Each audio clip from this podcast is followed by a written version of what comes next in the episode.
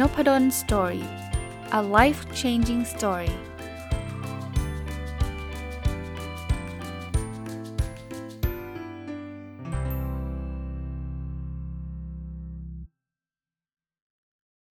วัสดีครับ ยินดีต้อนรับเข้าสู่นพดล Story พอดแคสต์นะครับ วันนี้ต่อจากเมื่อวานเนาะเป็นหนังสือที่ชื่อว่าชีวิตที่ดีมันต้องยากขนาดนั้นเลยเหรอนะครับ ผมรีวิวมาแล้วเมื่อ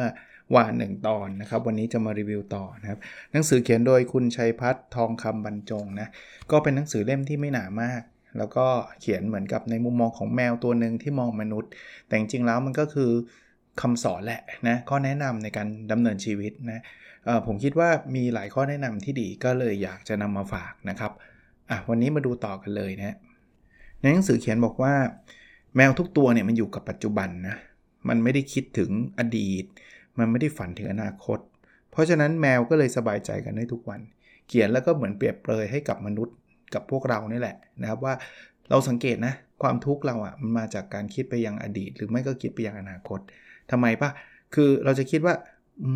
มในอดีตเจ็บใจจังเลยทำไมคนนั้นทำกับเราอย่างนั้น เสียดายจังเลยทำไมตอนนั้นเราไม่ทำอย่างนี้ ถ้าเป็นแบบนั้นถ้าเป็นแบบนี้นี่คือคิดอดีต ก็จมอยู่กับความทุกข์ใช่ไหม คิดไปถึงอนาคตก็คือความกังวล ถ้าเกิดเราโดนไล่ออกจะเป็นยังไง ถ้าคนนั้นไม่รักเราจะเป็นยังไง ถ้าคนนั้นหลอกเราจะเป็นยังไง นี่คือคิดอนาคต ก็ไม่มีความสุขนะครับ จะมีความสุขคือเราอยู่กับปัจจุบันนะครับ ก็ก็เป็นคำสอนที่เราเจออยู่เรื่อยๆเนาะ แต่ว่าต้องบอกได้เลยว่า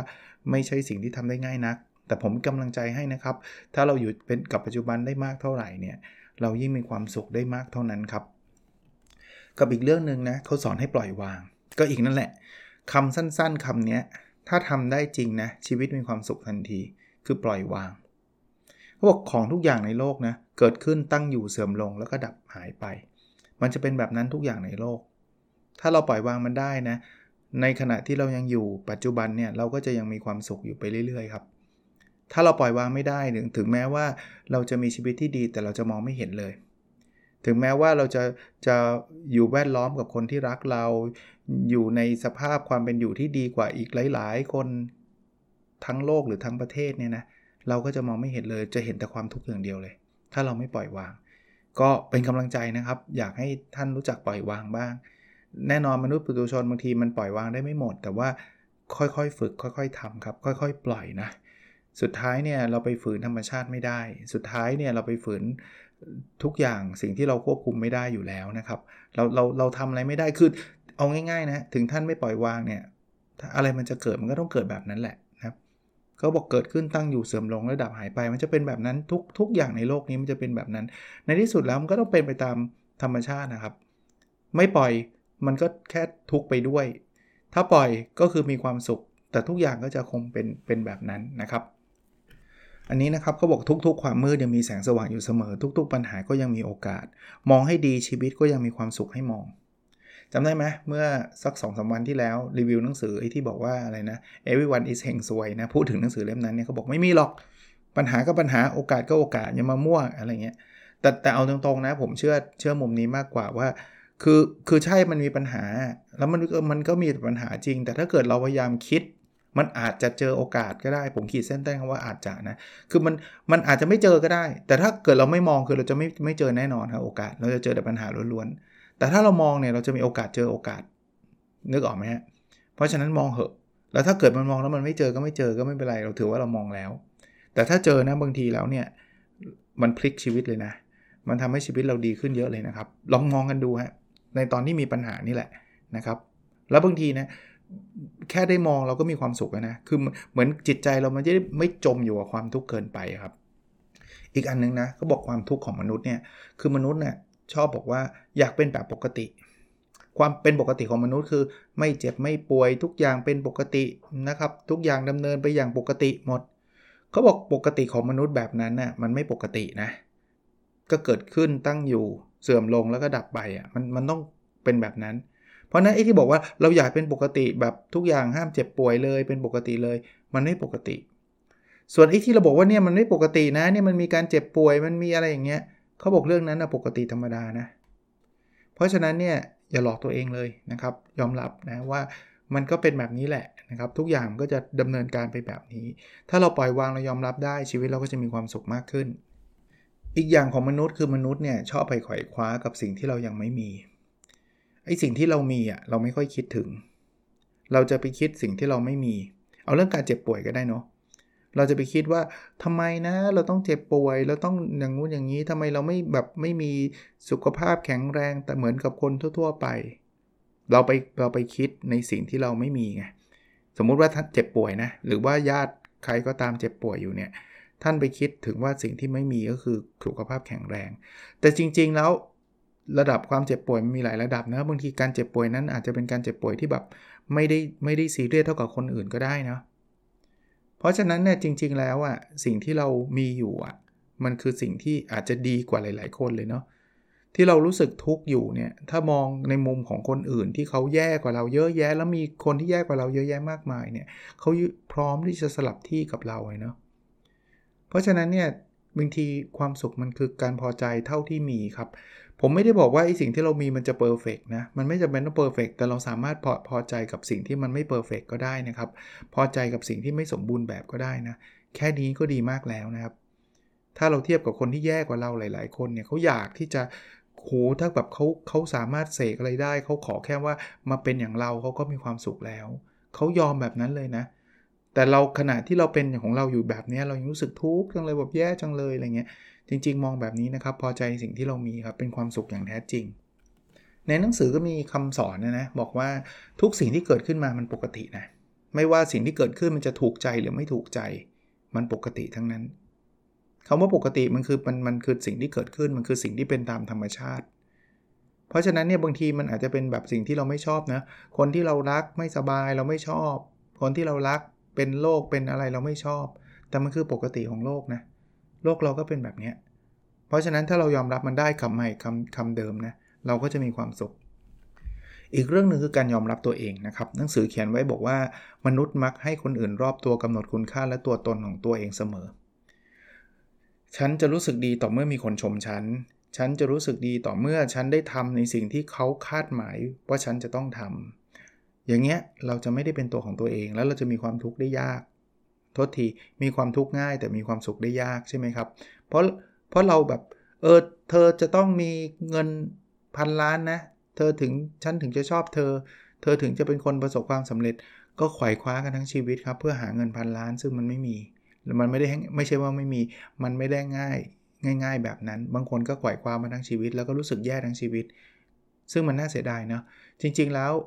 ทุกคนมีคุณค่าและมีตัวตนของตัวเองนะครับ เรามีชีวิตอยู่ เราก็ใช้ชีวิตอย่างที่เรามีอยู่ ไม่ว่าชีวิตนั้นมันจะถูกใจไม่ถูกใจไม่เป็นไรครับนี่คือชีวิตเรา ยอมรับแล้วก็ภูมิใจในตัวตนของเรา ภูมิใจในคุณค่าของเรานะครับอะและคำว่าชีวิตที่ดีเนี่ยนะมันไม่ใช่มีนิยามเดียวนะครับ บางทีเราไปติดกับหรือว่าเราเราไปอ่านหนังสือหรืออะไรก็แล้วแต่แล้วเรารู้สึกว่าชีวิตดีต้องรวย ต้องมีอิสรภาพทางการเงิน ชีวิตดีจะต้องมีบ้านหลังใหญ่ๆรถคันแพงๆ ไม่เสมอไปนะ จริงๆ ชีวิตดีของแต่ละคนอาจจะแตกต่างกัน แล้วถ้าเกิดเราไปคิดว่าชีวิตดีจะต้องมีมีเงินเป็นพันล้าน มีบ้านใหญ่ ๆ เนี่ยเราอาจจะชีวิตมีชีวิตที่เรารู้สึกไม่ดีมาตลอดเลยก็ได้ ซึ่งมันไม่ไม่ควรนะชีวิตดีอาจจะเป็นชีวิตที่เราอาจจะมีหนี้บ้าง ชีวิตดีอาจจะเป็นชีวิตที่เราต้องทำงาน7จ็ดโมงเช้ากลับบ้าน3ามทุ่ม แต่มันก็คือชีวิตของเรานะ เป็นชีวิตที่เรายอมรับได้ เราอยากพัฒนาพัฒนาไป แต่นี่คือชีวิตเราแล้วนี่คือชีวิตที่ดีทำแบบนี้คิดแบบนี้ผมคิดว่าเรามีชีวิตที่ดีได้ตั้งแต่วันนี้ณเวลานี้เลยนะครับ พูดแบบนี้ไม่ได้แปลว่าต้องหลอกตัวเองนะครับ เราอยากพัฒนาให้มันดีขึ้น แต่ว่าไม่ได้แปลว่า อย่างนี้แปลว่าชีวิตนี้มันเป็นชีวิตที่ไม่ดีแล้ว เป็นชีวิตที่เรา เรารู้สึกทุกข์คือคือคิดแบบนั้นมันไม่มีประโยชน์อะไรเลยครับ นอกจากความทุกข์ที่เพิ่มขึ้นนะอีกเรื่องหนึ่งคือความกลัวครับ บอกความกลัวคืออะไรความกลัวมาจากไหนอ่าบอกหนังสือเขียนบอกว่าความกลัวคือผลที่เกิดขึ้นจากความคิด ความคิดที่เราคิดกันเอาเองครับ เพราะฉะนั้นเนี่ยความกลัวเนี่ยมันคือความคิดตัวเองทั้งนั้น เราคิดเองว่าน่ากลัวแล้วก็กลัวกันไปเองนะครับ คือ คือความกลัวมันไม่ มันไม่ได้เป็นสัตว์ร้าย มันไม่ได้เป็นอะไรนะ มันไม่ได้มีตัวตนจับต้องได้แล้วเขากำลังจะมาต่อยเราทำร้ายเราความกลัวไม่ได้เป็นแบบนั้นครับ ความกลัวมันอยู่ในสมองเราเลยเราแค่เอาตรงๆเรากลัวอะไรจุ๊บะเรากลัวความคิดเรา เออ เรากลัวความคิดเราบางคนบอกก็ไม่รู้มันกลัวอะไร นั่นแหละมันคือความคิดเรา มันมาจากสมองเรา สมองเรามันเป็นแบบนั้น แล้วมันก็สร้างความกลัวขึ้นมานะครับ ก็พยายามครับ เวลากลัวถามตัวเองว่า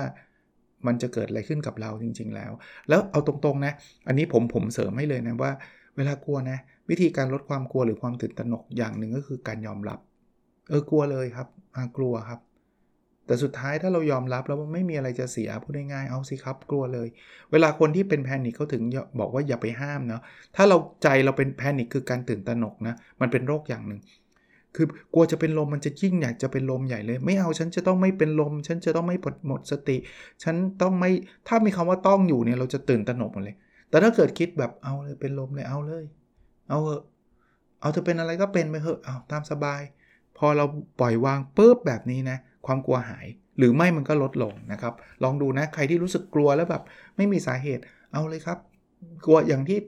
มันจะเป็นอะ worst case scenario อะ คือเลวร้ายที่สุดมันจะเกิดอะไรขึ้น ก็ตามนั้นแหละอะมันจะเกิดอะไรขึ้นก็เติดไปเถอะเอาเลย ตามสบาย ความกลัวจะลดลงครับ เน้นนะฮะผมไม่ได้ให้ประมาทไม่ได้ให้ไม่สนใจกับชีวิตบอกอาจารย์นพดลไม่ต้องบอกไม่ต้องกลัวอะไรเราทำเลยไม่ใช่แบบนั้น เราระมัดระวังพอสมควรทำนะครับ แต่บางอย่างที่เราคอนโทรลไม่ได้ไม่ต้องกลัว เพราะกลัวไปก็เท่านั้นเพราะมันคอนโทรลไม่ได้ มันควบคุมไม่ได้ ผมหมายถึงในมุมนี้นะครับ อีกอันหนึ่งคือเรื่องสิ่งของครับ คือหลายคนชอบสะสมเต็มไปหมดเลย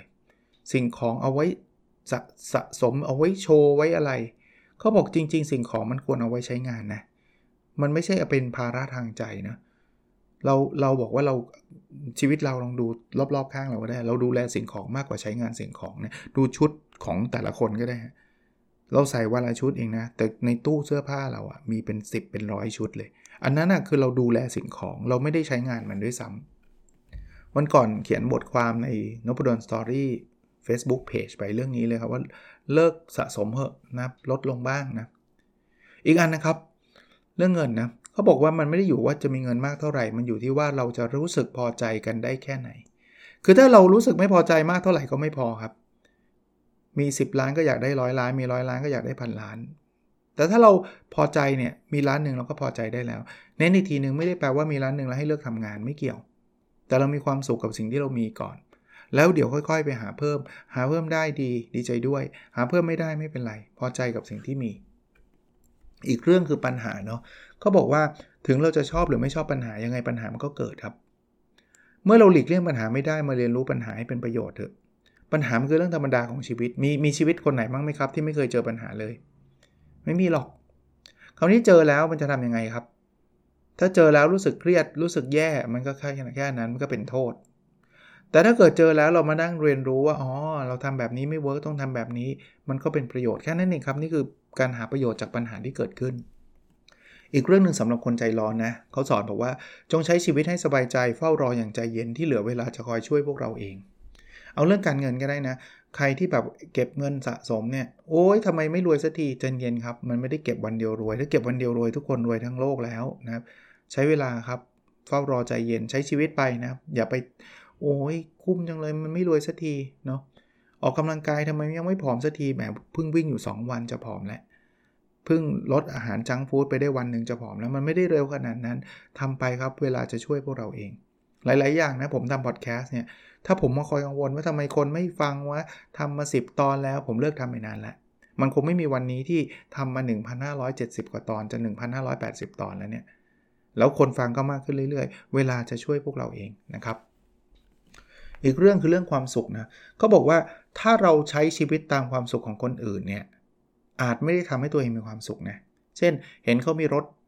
หรูๆเราก็ซื้อรถหรูตาม ไม่เห็นมีความสุขเหมือนเขาเลย เราอาจจะไปจินตนาการเองนะว่าเขามีความสุขกับรถหรูอาจจริงๆเขาอาจจะเฉยๆก็ได้นะ แต่เราก็อยากจะไล่ตามความสุข จริงๆแล้วเนี่ยความสุขมันคือการเติมเต็มความรู้สึกข้างในใจครับ ถ้าเราไปไล่ตามคนอื่นเนี่ยเราไม่มีความสุขได้จริง ๆ ครับมันเป็นแค่การลอกเลียนแบบ จริงๆแล้วเราสามารถมีความสุขกับสถานะปัจจุบันเราได้เลยนะคือคำถามนี้ผมสนับสนุนให้ลองถามนะ ว่าถามตัวเองดูดีๆ ครับ ความสุขของตัวเองคืออะไรครับ ไม่งั้นเนี่ยเราเราจะไปทำนู่นทำนี่เต็มไปหมดแล้วทำอะไรไปเท่าไหร่เนี่ย มันก็ไม่ได้ไม่ได้ work เพราะว่ามันไม่ได้ตอบโจทย์ความสุขเราไงจริง ๆทำมากทำน้อยไม่สำคัญเท่าทำไปแล้วมีความสุขหรือเปล่า ผมตอบได้เลยความสุขผมเนี่ยมีหลายหลากหลายด้านนะ แต่หลักๆ ก็คือการใช้ชีวิตกับคนที่ผมรัก กับครอบครัวกับคุณพ่อคุณแม่ภรรยาลูกๆ น้องชาย นี่คือความสุขของผม การทำงานผมได้ทำงานที่ผมรัก ผมได้ทำเรื่องเกี่ยวข้องกับสิ่งที่ผมรักและถนัด เรื่อง OKR เรื่องการวัดผลองค์กรนี่คือความสุขนะครับผมได้มีสุขภาพแข็งแรง ผมมีสุขภาพกายสุขภาพจิตที่ดีนี่คือความสุข เพราะฉะนั้นเนี่ยบางทีเราไม่ต้องทำอะไรเยอะแยะหรอกครับ เราทำบางเรื่องบางอย่าง แต่ว่าขอให้เป็นสิ่งที่มันมันตอบโจทย์ความสุขเราให้มากที่สุดเท่าที่จะเป็นไปได้ ก็พอแล้วนะครับ อีกเรื่องคือเรื่องความเสื่อมนะ เขาบอกว่าบางทีพอเราอายุเยอะขึ้นเนี่ยเราก็จะเห็นความเสื่อมของร่างกายของอะไรหลาย ๆ อย่าง เราเคยเตะฟุตบอล 90 นาทีได้เตะไม่ไหวแล้วเนาะหรือคนที่อายุมาก ๆ เข้าก็อาจจะเดินไม่ไหวปวดข้อปวดเข่าปวดอะไรเขาบอกความเสื่อมความเสื่อมนี่คือความสมดุลของชีวิตครับคือสิ่งที่ช่วยเตือนสติให้กับทุกสิ่งบนโลกเขาบอกถ้าเกิดร่างกายมนุษย์ไม่เสื่อมเลยป่านนี้คนล้นโลกแล้วจริงไหมมันไม่มีที่อยู่กันแล้วเนาะเพราะเพราะไม่มีไม่มีใครเสื่อมไปเลยเนาะ ยิ่งเสื่อมเราต้องมีสตินะครับ ไม่ใช่แบบว่าโมโหไม่หรอกฉันนะฉันจะต้องหน้าตึงตลอดเวลา ฉันจะต้องเป็นสาวเป็นหนุ่มตลอดเวลา มันยากอะ่ะ มันฝืนธรรมชาตินะครับ ก็รักษาดูดูแลตัวเองดี แต่ว่าอย่าไปกังวลกับมันมากเกินไป อีกเรื่องนะที่เราชอบบอกว่าชีวิตเราไม่มีทางเลือก จริง ๆ แล้วชีวิตเราเราเลือกได้มากกว่าที่คิดเนาะ เรามีแต่เราบางทีเราไปตัดทางเลือกเราออกว่าไม่มีทางหรอกทางนี้ฉันทำไม่ได้หรอก มันอาจจะเป็นค่านิยมอะไรบางอย่าง ที่เราถูกสอนตั้งแต่เด็กๆว่าเธออย่าคิดแบบนี้นะ เธอห้ามคิดแบบนี้นะเลยเราเลยตัดช้อยจนกระทั่งเราบอกว่า ฉันไม่มีทางเลือกหรอก ฉันต้องอยู่แบบนี้ไปตลอด ซึ่งจริงๆ อาจจะไม่ใช่นะ คนเรามีทางเลือก ลองคิดดูดีๆนะครับ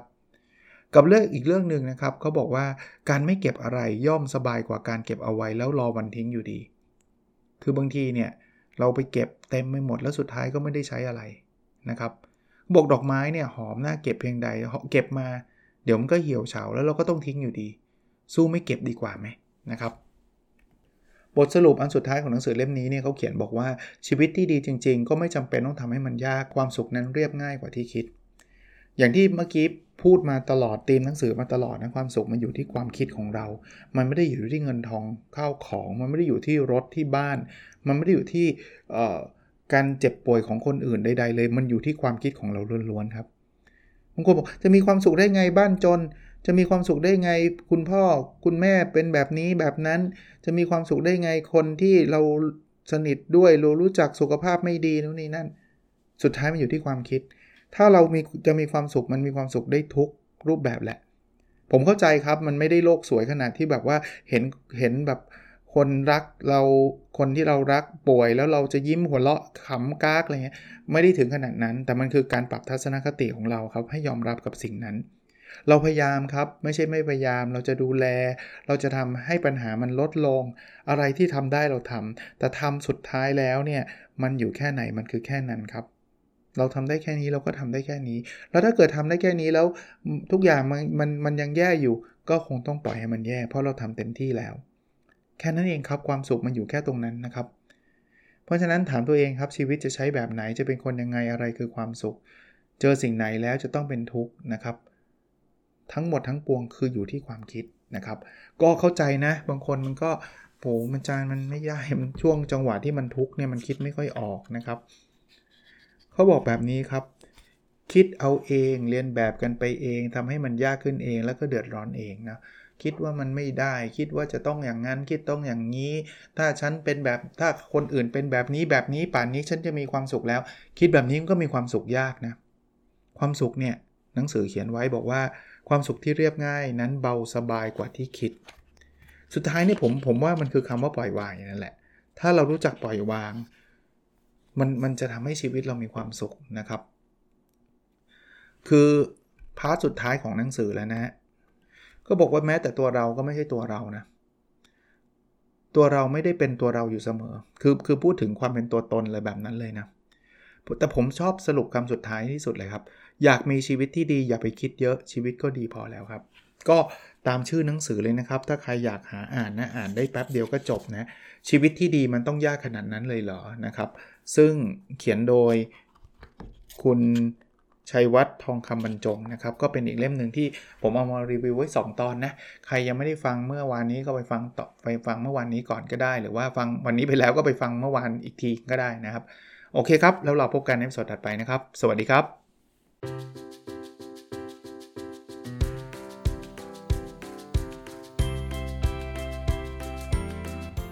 n o p a d o n Story a life changing story